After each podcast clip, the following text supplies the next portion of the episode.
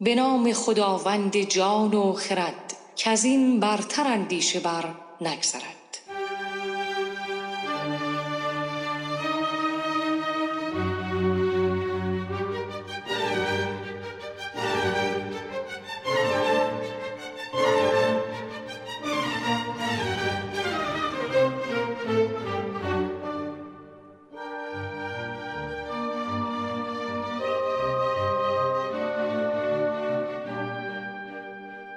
گرامی داشت جشن سپندار مزگان و شاد باش به بانوان ایران زمین رادیو شاهنامه چهل و چهارم را آغاز می کنیم.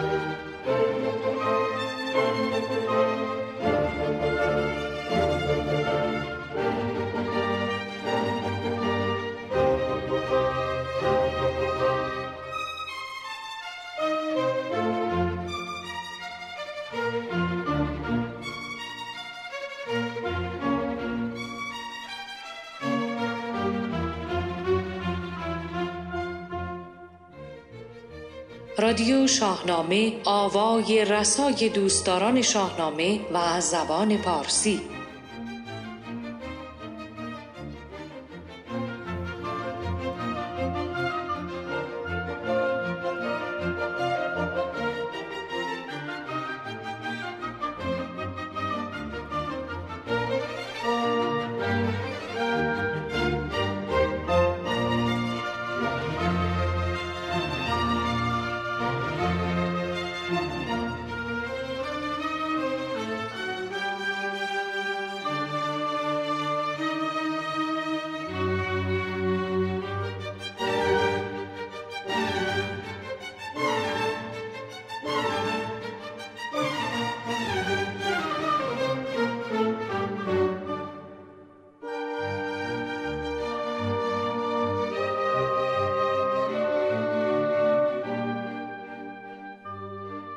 آنچه در رادیو شاهنامه چهل و چهارم خواهید شنید.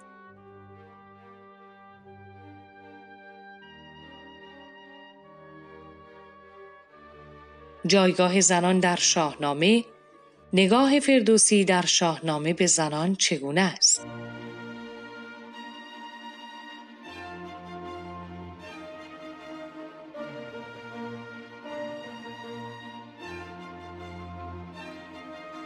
معرفی کتاب روایت خاندان رستم و تاریخ نگاری ایرانی نوشته ساقی گازرانی.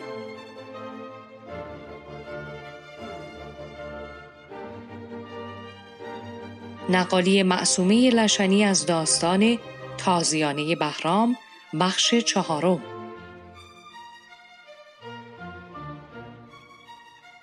و سرزمین مادری با آواز شهرام ناظری.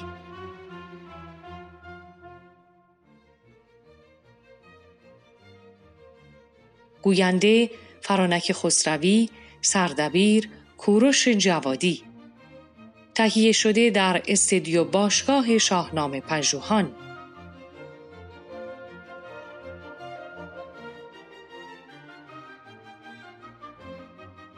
رادیو شاهنامه چهل و چهارم را با موسیقی موتزارت خواهید شنید.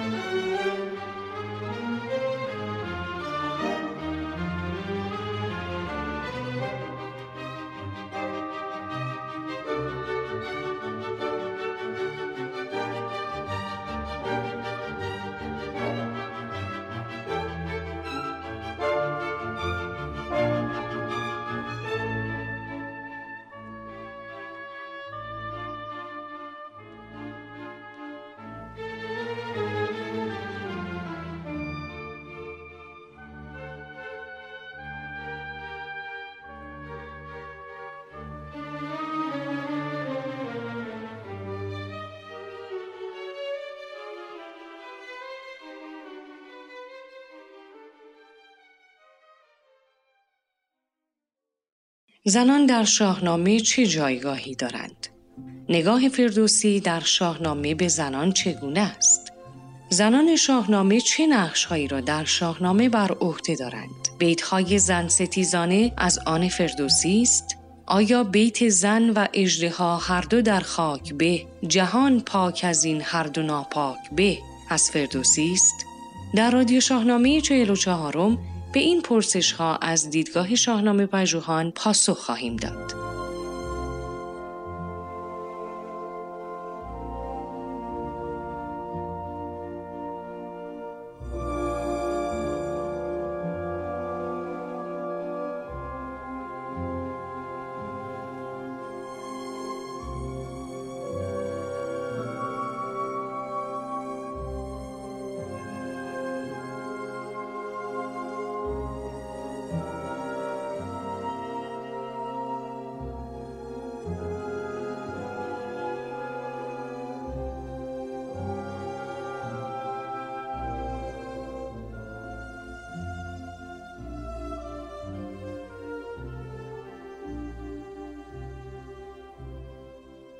برآورد مرزال را دل به جوش. چنان شد که او رفت آرام و هوش. یکی نامدار از میان مهان چنین گفت با پهلوان جهان پس پرده او یکی دختر است که رویش ز خورشید نیکوتر است. ز سر تا به پایش به کردار آج به رخ چون بهشت و به بالای ساج. بران سفت سیمینش مشکین کمند سرش گشته چون حلقه پایوند. رخانش چو گلنار و لب ناردان. ز سیمین برش رسته دو ناردان. دو چشمش به سان دو نرگس به باغ. مژه تیرگی برده از پر دو ابرو به سان کمان تراز برو توز پوشیده از مشک و ناز. بهشت است سر تا سراراسته پرآرایش و دانش و خواسته.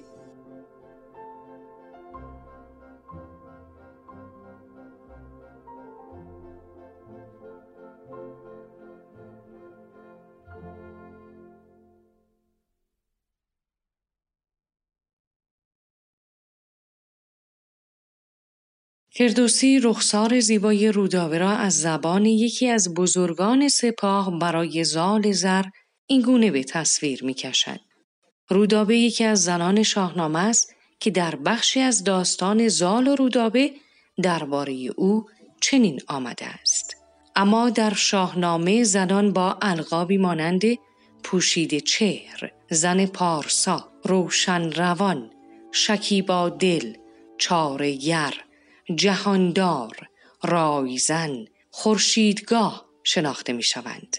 در شاهنامه مردان به کردار و زنان به تدبیر ستوده شدند و سخنی از برتری جنسیتی به میان نمی آید. برای نمونه آنگونه که می‌دانیم فرانک فرزندش فریدون را با فرهنگ ایرانی آشنا می کند و او را می پروراند تا در برابر زحاک بایستد و نقشی کلیدی در داستانی مهم را بر عهده دارد.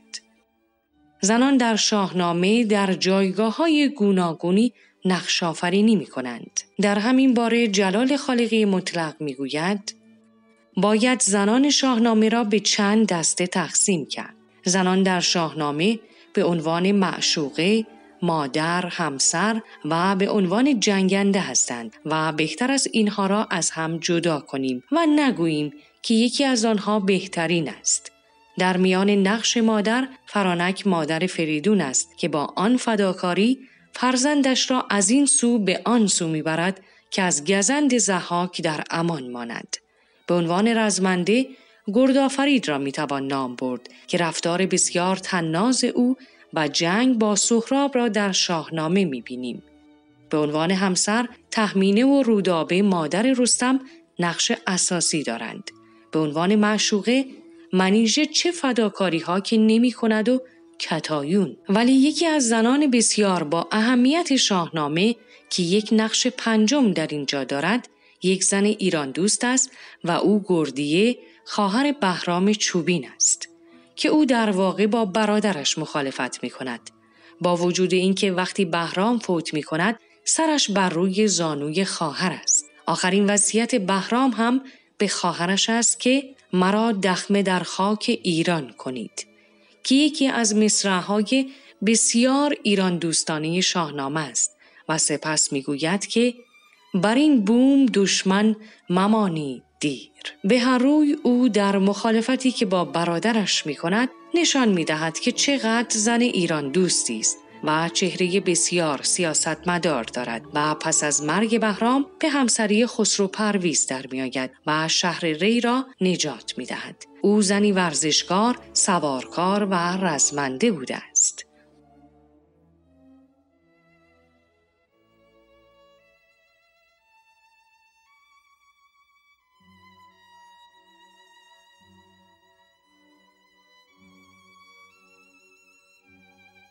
جلال خالقی مطلق همچنین با اشاره به اینکه زن ستیزی فردوسی یک دروغ بزرگ است می‌گوید در کتاب های حماسی دیگر کشورها مثل ایلیاد و اودیسه هومر جایگاه زنان از هوس و عشق فراتر نمی رود.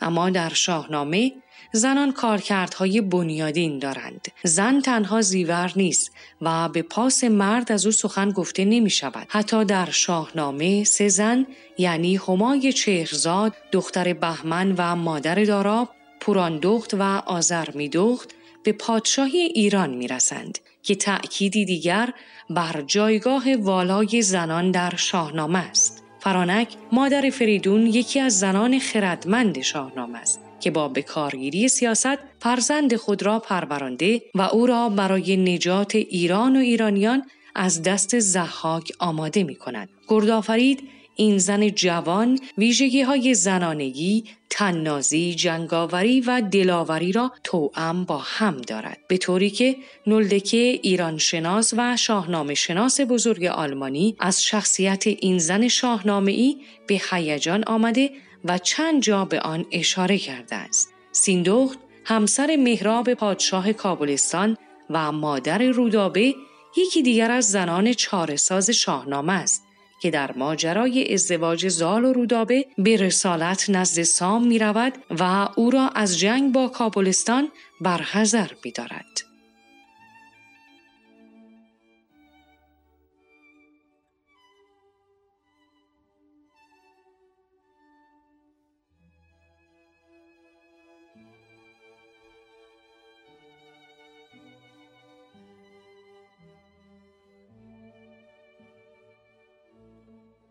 جلال خالقی مطلق همچنین با اشاره به اینکه در روزگار ما به تدریج بحث برابری زن و مرد در حال مطرح شدن است به این نکته اشاره می کند که یکی از دلایل اقبال به شاهنامه نیز جایگاه زنان در شاهنامه است. او می‌گوید در شاهنامه زن نقش مهمی را بازی می کند. وقتی داستان زال و رودابه را می خانید، با زنی پشت پرده مواجه نمی شوید که کسی او را نمی بیند یا زنان قدرتمندی در شاهنامه حضور دارند مثل گردآفرید، تحمینه، کتایون، منیژه و گردیه که در حماسه و تاریخ حضور جدی دارند. اما وقتی در چنین میدانی شاهدیم که زنان نقش چنین فعالی دارند جامعه زن ما که نیمی از ما را تشکیل می دهند به آن اقبال نشان می دهند. در میان آثار ادبی گذشته کمتر کتاب یا داستانی چنین نقش مهمی به زنان داده است و در این میان تنها می‌توان به ویس و رامین و تا حدودی به خسرو و شیرین نظامی اشاره کرد بنابراین کشش به سوی داستانهای شاهنامه از این حیث شاید به شکل ناخودآگاه بیشتر می شود طبیعی است که اگر در شاهنامه داستانهایی بود که زنها در آن نقش منفی داشتند زنان امروز خود به خود به آن اعتراض می کردند و به آن اقبال نشان نمی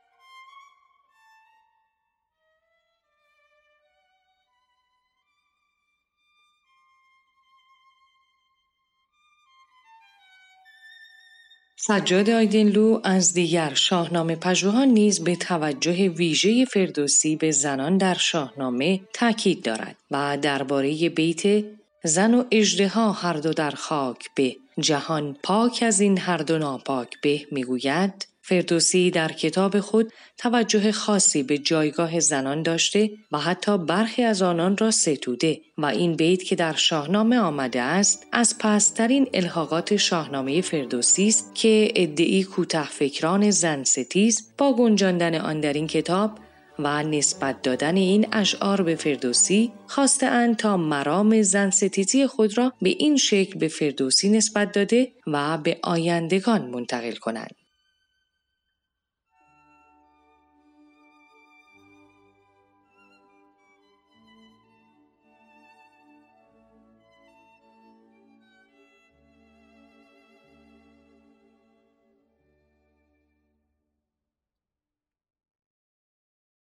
ابوالفضل خطیبی نیز در مقاله بیتهای زن ستیزانه در شاهنامه به برخی از ابیات زن ستیزانه که به فردوسی نسبت داده شده پرداخته و آنها را مورد واکاوی قرار داده.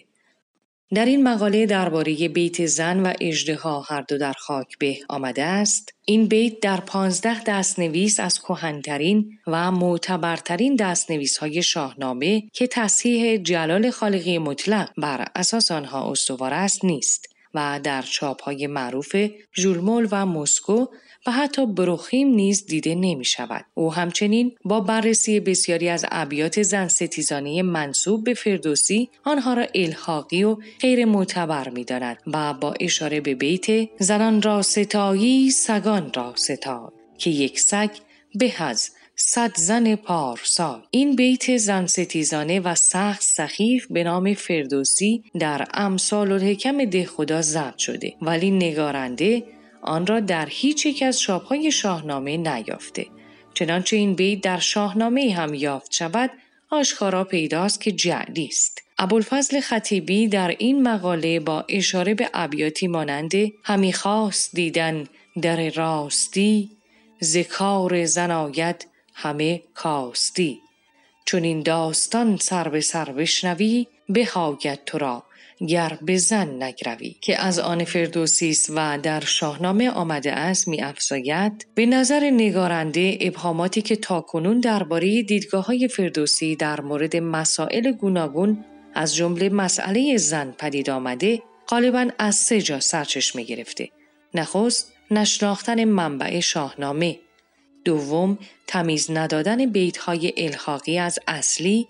و سوم جدا کردن بیتهایی از شاهنامه و بررسی آنها بی آنکه به متن و بافت داستانهایی توجه شود که آن بیتها را در بر دارد. در بیشتر پژوهشهایی که تاکنون درباره مقام زن در شاهنامه منتشر شده بیتهای اصلی و الحاقی از شابهای مختلف شاهنامه که بعضا کم اعتبار یا بی اعتبارند در کنار یکدیگر بررسی شدند و نیز به این مسئله بسیار مهم کمتر توجه شده که فردوسی کاخ بلند نظم خود را بر اساس یک متن که همانا شاهنامه منصور ابو منصوری است بیفکنده او در ادامه همچنین میافزاید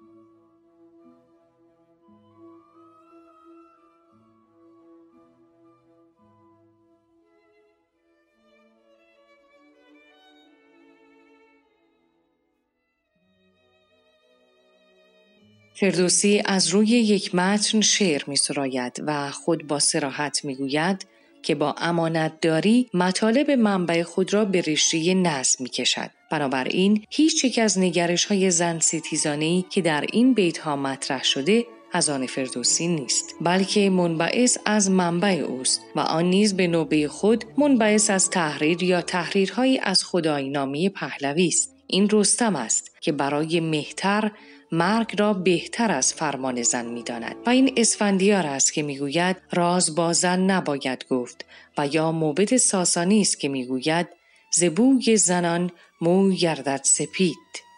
ابوالفضل خطیبی در ادامه با بیان این نکته که جامعه شاهنامه مانند جامعه بشری است که قهرمانان آن مانند افراد گوناگون جامعه نسبت به مسائل گوناگون از جمله زن نگرش های متفاوتی دارند و هیچ یک از آنها لزوما نگرش شاعر نتواند بود میافزاید.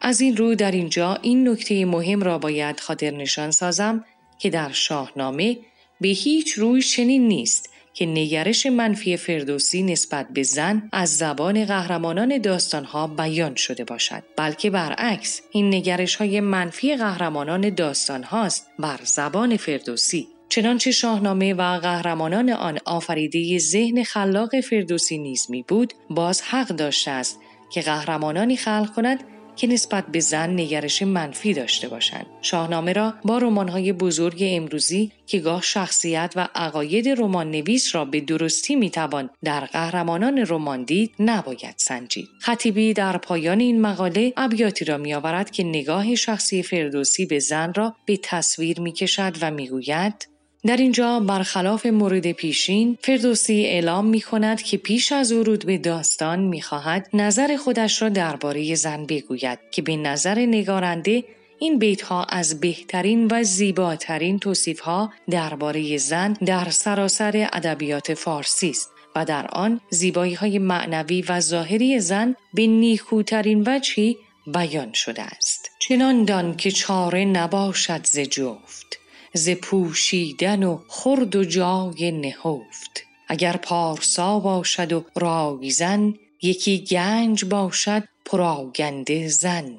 به ویژه که باشد به بالا بلند فرو تا پای مشکین کمند. خردمند و هوشیار و بارای و شرم. سخن گفتنش خوب و آواز نرم.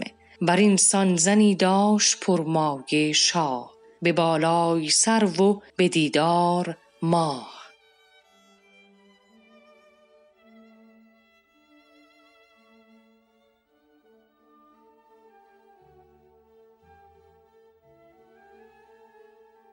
همچنین قدم علی سرامی شاهنامه پژوه و استاد زبان و ادب فارسی درباره جایگاه زنان در شاهنامه می‌گوید شاهنامه به ما نشان می دهد در گذشته زنان ایرانی به پادشاهی می رسیدند. نمونهش آزرمیدخت و پوراندخت بودند که بر تخت سلطنت تکیه زدند. برخی از این زنان حتی به سپه سالاری ایران هم رسیدند.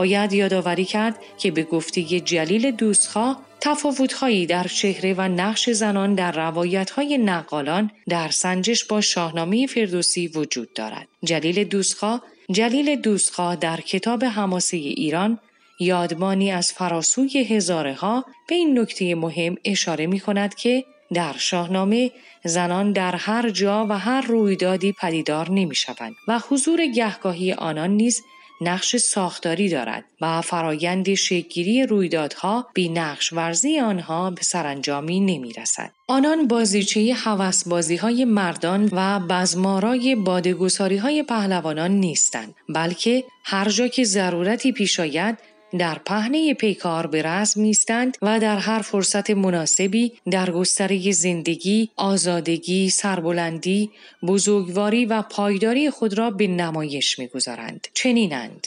فرانک همسر آبتین و مادر فریدون. رودابه همسر زال و مادر رستم. تحمینه دخت شاه سمنگان همسر رستم و مادر سهراب. منیژه دخت افراسیاب و یار مهرورز بیژن فریگیس دختر افراسیاب و همسر سیاوش و مادر کیخسرو. جریره دختر پیران ویسه و همسر سیاوش و مادر فرود. کتایون دختر قیصر روم همسر گشتاسب و مادر اسفندیار و دیگران. اما در شاهنامه نقالان هم شمار زنان بیشتر است و هم حضور آنها طولانیتر و چشمگیرتر. با این حال جز در نمونه های اندک شماری نقش بنیادی و ساختاری ندارند و بیشتر زینت مجلس ها و افزار کامجویی و همنشین بزمند تا نقش ورز داستانهای پهلوانی. زنان در این روایت ها همه برخوردار از زیبایی و افسونی خیره کننده و کششی شورانگیز و دلبرانند. اما چهره آنها هماره در پشت نقابی پنهان است و هنگامی که بر اثر کشمکش نقاب از برابر رخسار زنی به کنار می رود و کلاهخود از سرش فرو می افتد پهلوانی که او را بر سر دست بلند کرده است بیدرنگ یک دل نه صد دل عاشق او می شود و زن نیز کنش پذیر است و بی هیچ نگرش و چون و چرایی تن به همنشینی و پیوند با مردی می دهد که اندک زمانی پیشتر به ستیزه با او در ایستاده بود. سرشت زنان در روایت های نقالان آمیزه از ایاری و دلبری است. اما هیچ یک از آنان ارج و پایگاه و آزاد منشی زنان شاهنامه فردوسی را ندارند و بیشتر به سوگلی های آراسته و نگارین حرمسراهای شاهان میبانند تا به زنان شگرف و زیبای داستانهای حماسی. در شاهنامه نقالان برتری و سرآمدی مردان بر زنان واقعیتی مسلم و امری نهادی شمرده می شود. زنان ناقص العقلت پس نقش های اجتماعی چنانی به عهده آنها گذاشته نمی شود و پهلوانان گرچه برخلاف منطق پهلوانی سخت شیفته زنان و بیتاب دستیابی بر آنانند و گاه در این را کار را به خشونت و خونریزی نیز میکشانند. اما هماره به چشم خارنگاری و کوچک شماری به دانان مینگرند و حتی در تنگناهای دشوار ننگ دارند از اینکه زن یاری کننده و رهایی بخش آنان باشد.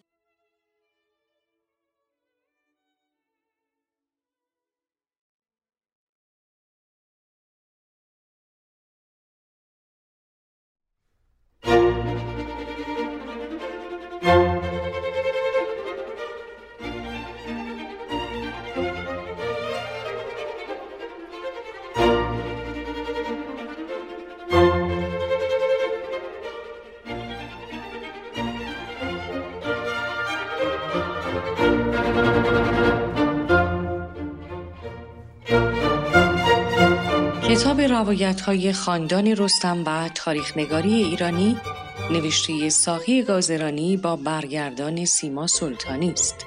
ساقی گازرانی در این کتاب کوشیده است به آن دسته از حماسه های ایرانی که به سبب پرفروغ بودن شاهنامه کمتر دیده شدند نگاهی نو داشته باشد. او این حماسه ها را به شکل مجموعه گردآوری کرده و آنها را بررسی می کند. کتاب روایت های خاندان رستم و تاریخ نگاری ایرانی پنج فصل دارد که به ترتیب عبارتند از زمینه تاریخی، مصادره قهرمان اوستا و پیدایش خاندان رستم، اوج قدرت سورن، پهلوان سیستانی مظلوم، مجادله بر سر ساخت قهرمان و ضد قهرمانان، پادشاهی سکایی پارتی سیستان، خاندان حاکم در سیستان در روزگار باستان، خانواده سورن، خانواده رستم، خانواده پارتی دیگر، باستاب های تاریخی پارتیان در مجموعه هماسه های سیستان، عناوین بخش های تشکیل دهنده نخستین فصل این کتاب هستند. در فصل دوم هم مخاطب با پنج بخش روبروست که عناوینشان به این ترتیب است. تبارشناسی گرشاس گرشاس و بنا نهادن سیستان مجموعه بنمایه های پهلوانی روایتی دیگر از داستان تاریخ جای پای یک منازعه دینی عناوین درد شده در فصل سوم هم در دو بخش اصلی خلاصه می شود که آغاز دوره پهلوانی رستم و باستاب های تاریخی هستند. هر کدام از این عناوین سه زیر مجموعه موضوعی دارند. در فصل چهارم هم سه پهلوان مظلوم سیستانی به این ترتیب معرفی می شوند. برزو، جهانگیر و شهریار. پنجمین فصل کتاب هم چهار بخش دارد که به این ترتیبند. فرامرز در قنوج، تحول در تصویر پهلوانی، فرامرز و بهمن نبرد نهایی، بهمن الگوی ضد قهرمان. پس از فصلهای اصلی دو پیوست با عناوین مجموعه حماسه های سیستانی، داستان ها و دست نویس های آنها و روایت های سلطنت بهمن نیز آمده است. در بخشی از این کتاب آمده است سخن مادر برزو وقتی می‌گوید رستم باید از خود شرب کند که می‌خواهد جوانی همچو برزو را بی هیچ دلیلی بکشد در واقع حرف دل مخاطب است در نهایت هم او با اشاره به سهراب و سرنوشت او رستم را به فرزند کشی متهم می کند. این گرایش بیمارگونی رستم به فرزند کشی است که بازگشته است. و بنابراین به هیچ وجه نمی‌توان آن را فراموش کرد یا بخشی و البته که این تفسیری است مردمی از شخصیت رستم. چنین شخصیت پردازی از رستم در هیچ جای دیگری وجود ندارد. علت نیز آن است که داستانهایی که رستم در آنها در مقام بزرگترین پهلوان خاندان سیستان مورد ستایش قرار می‌گیرد بدون شک داستانهایی هستند که از حمایت خانواده او برخوردار بودند حالان که داستانهای برزو و شهریار احتمالا ساخته نقالانی هستند که در صدد رازی نگاه داشتن مخاطبی متفاوت بودند. کتاب روایت های خاندان رستم و تاریخ نگاری ایرانی از سوی نشر مرکز منتشر شده است.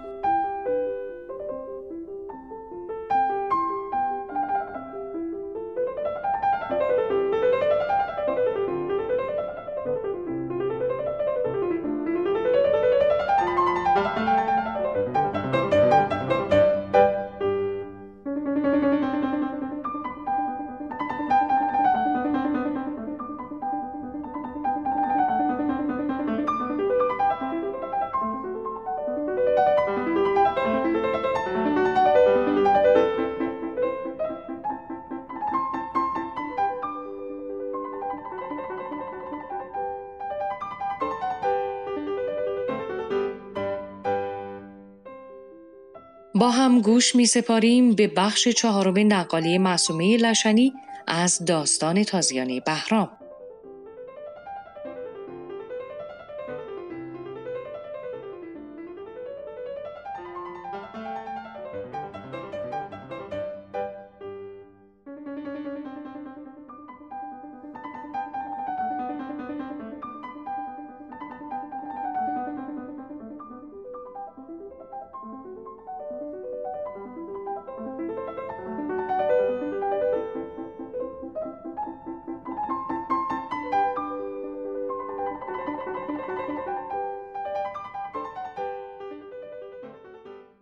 نام جهان داور دادگر کزو گشت پیدا به گیتی هنر. عقد جواهر سخن کهن در نظر دوستان و صاحب نظران و شنوندگان عزیز. رسیدیم به اینجای داستان. صد تا سوار تورانی حمله ور شدن به بهرام. بهرام تیر و کمان آماده کرد. باران تیر بر سر دشمن باریدن گرفت. از کشته تورانیان پشت ساخت. چند تا سوار جون سالم به در بردن. رفتن پیش پیران. پیران گفت این مرد که بود؟ نامش چه بود؟ گفتند بهرام شیروژن است که لشکر سراسر بدو روشن است. پیران رو کرد به روین سرش. گفت بلند شد هر چقدر لشکر می‌خوای با خودت ببر. بهرام رو زنده در بند کن. شاید به این بهانه جنگ بین دو کشور تمام بشه. روین اطاعت امر کرد. با سیصد سوار سرفراز زد به دل میدان جنگ رسید مقابل بهرام. چشم بهرام افتاد به سرکرده گروه. یه لنگ تیر برداشت گذاشت به چله کمان. نشانه گرفت بازوی روین.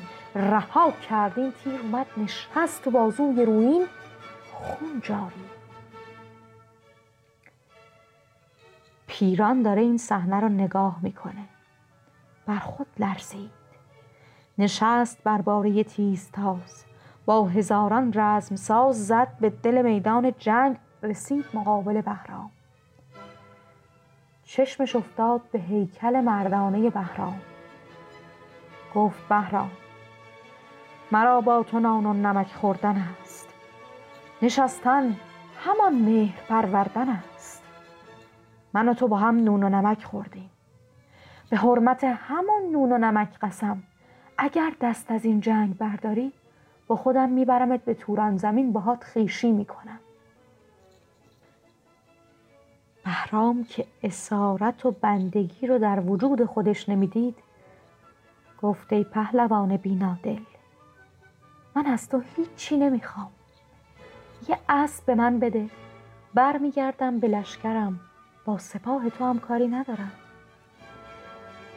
پیران به فکر فرو رفت. از آینده که پس از رهانیدن بهرام در انتظارش بود میترسید. از افراسیاب میترسید. نتونست کاری بکنه. برگشت به لشکرگاه. شمار نیروهای دشمن چند تا بود؟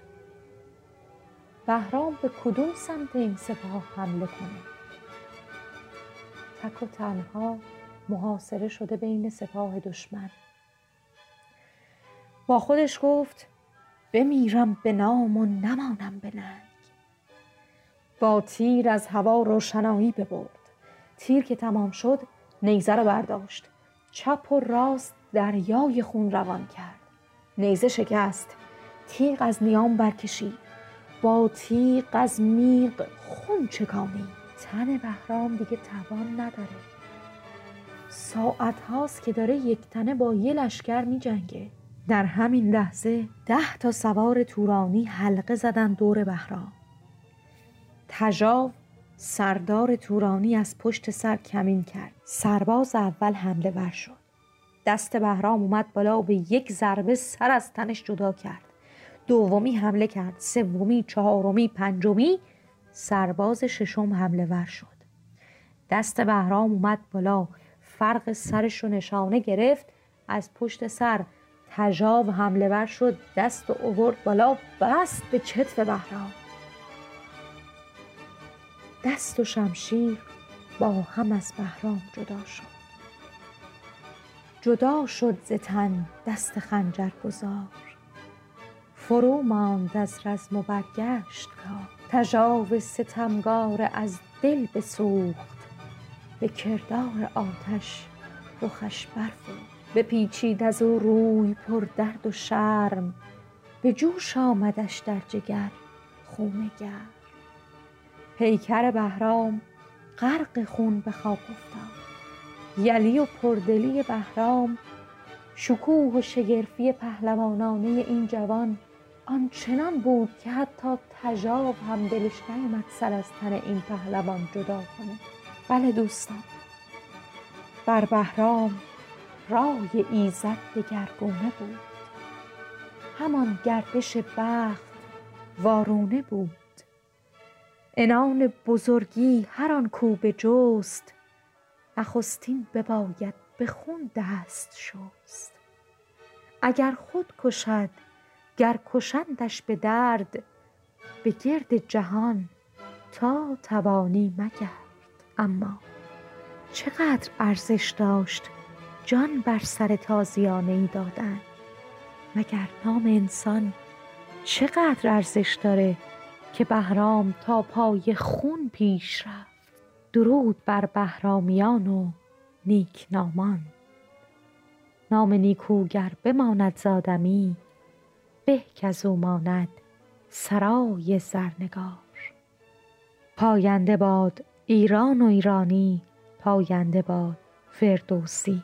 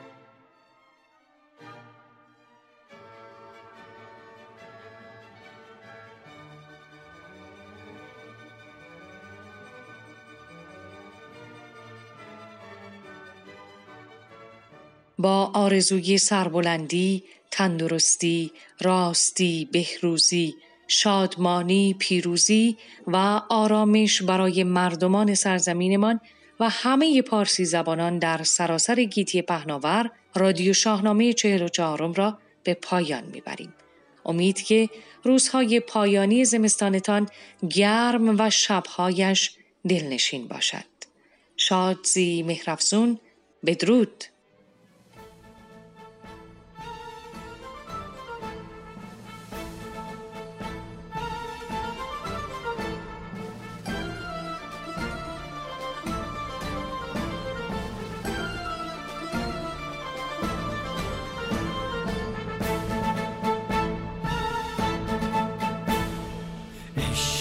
من ای سرزمین مادری جان ریشه کرد در میان خاک تو.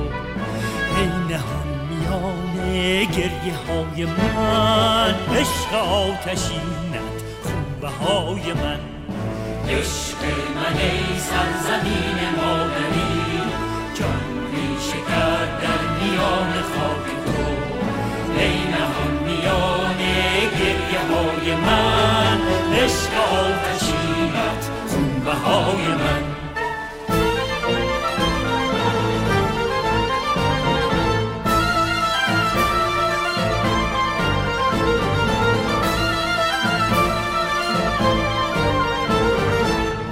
آتش سیاوش شد بهشت من. جان پاک آرش سرنوشت من. تا بشکفت شکوفه هاز زخم مرد و زن. خون تازه هم نسار خاک کهنه وطن. این وطن به تن هم جمع جان من. جان من به تن ایران جهان من.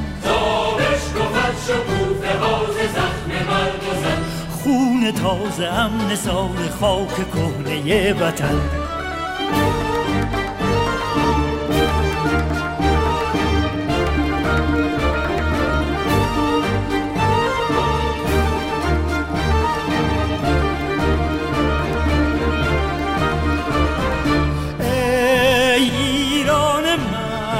نام پاک تو بر زبان من.